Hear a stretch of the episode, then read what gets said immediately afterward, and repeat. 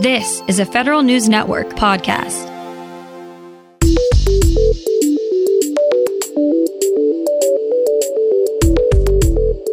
Coming up on today's federal newscast, the debate over whether federal employees must get vaccinated is back on. As with most of the country now, the military services may be relaxing their marijuana policies. And the annual Feds Feed Families program is open and accepting donations. These stories and more in today's federal newscast.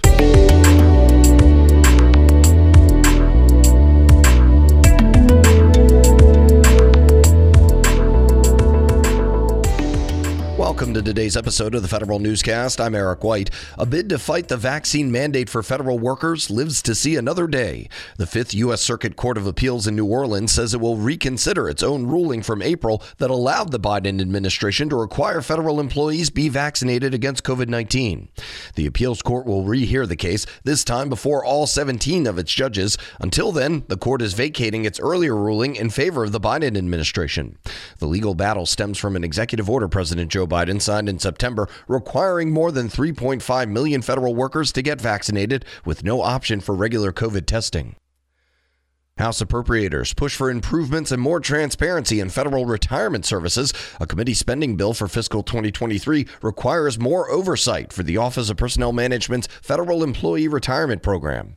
Groups like NARFE say they're pleased with the bill's provision and hope it will elevate the urgency of service delays and call center issues. The spending bill advanced out of the House Appropriations Committee Friday. OPM is also piloting an online retirement application while working through a backlog that resulted from the pandemic. A dozen senators reject the VA's plan to reshape its real estate for healthcare. Federal News Network's Jory Heckman has more. The senators say they will not proceed with the president's nominees to serve on the Asset and Infrastructure Review Commission. The commission, under the 2018 Mission Act, is supposed to review the VA's recommendations from March on how it expects to right size its real estate portfolio of medical facilities across the country. The VA proposes closing about three dozen VA medical centers under this plan, but would replace about half of them with new construction. VA Secretary Dennis McDonough says the Mission Act still requires the VA to conduct four year reviews of its real estate needs in each of its regional healthcare markets. Jory Heckman, Federal News Network. Marijuana restrictions on service members might follow the national trend of becoming more lax. The House version of the 2023 Defense Authorization Bill holds two provisions that reframe marijuana use and possession. One provision asks the Military Justice Review Panel to draft recommendations for new sentencing guidelines around marijuana. A second measure asks the Pentagon to study using medical marijuana instead of opioids for service members on terminal leave or about to retire. The Pentagon is setting a course for creating ethical artificial intelligence. Federal News Network Scott Maucione has more. The Defense Department says artificial intelligence is imperative to the future of warfare, but many are concerned about leaving life or death decisions up to computers. The Pentagon released its responsible AI plan to implement a set of ethical guidelines it established two years ago. Now DoD is ready to implement those principles. The Chief Data and AI Office will create a set of evaluation criteria for AI and write guidance for how industry can meet DoD's ethical principles. DoD will also develop a legislative strategy to ensure the Chief Data and AI Office has appropriate messaging and assistance when working with Congress. Scott Maucione, Federal News Network. The Air Force is looking to create the first university affiliated research center led by a historically black college or university and is soliciting HBCUs with high research activity ratings to apply. The new research center will focus on tactical autonomy.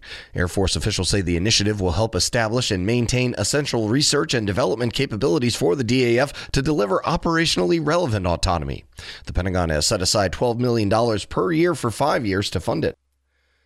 The Cybersecurity and Infrastructure Security Agency is going on a hiring spree. Federal News Network's Justin Doubleday reports. CISA has nearly 150 open cybersecurity positions and it wants to fill them fast. The agency is hosting a virtual hiring fair on June 29th, and it's already received more than 1,000 applications. CISA aims to have 100 job offers out the door within two weeks of Wednesday's event. The agency is also using the Department of Homeland Security's new cyber talent management system to help streamline the hiring process and offer better pay compared to the general schedule. Justin Doubleday, Federal News Network. As Pride Month comes to a close, the U.S. Agency for International Development is trying to create a more inclusive environment. Administrator Samantha Power announced a new Inclusive Development e module that will be mandatory for all USAID staff.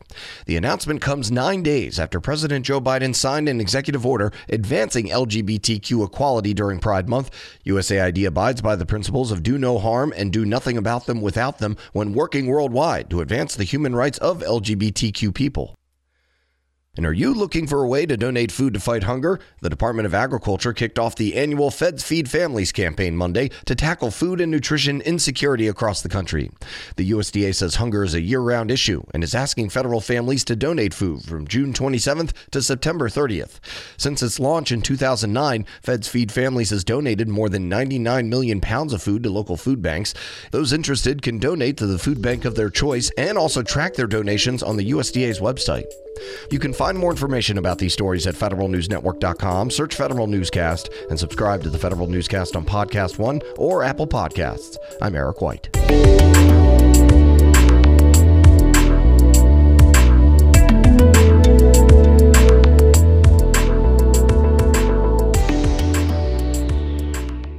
Reconnect with a carpool or vanpool. Even if you're commuting just a few days a week, Commuter Connections can match you with others that live and work near or at the same place as you. Prefer taking the bus or train? There's never been a better time to reconnect with transit. Plus, you have the added comfort of knowing Guaranteed Ride Home is there for any unexpected emergency for free. For more options, visit commuterconnections.org or call 1 800 745 RIDE. Some restrictions apply.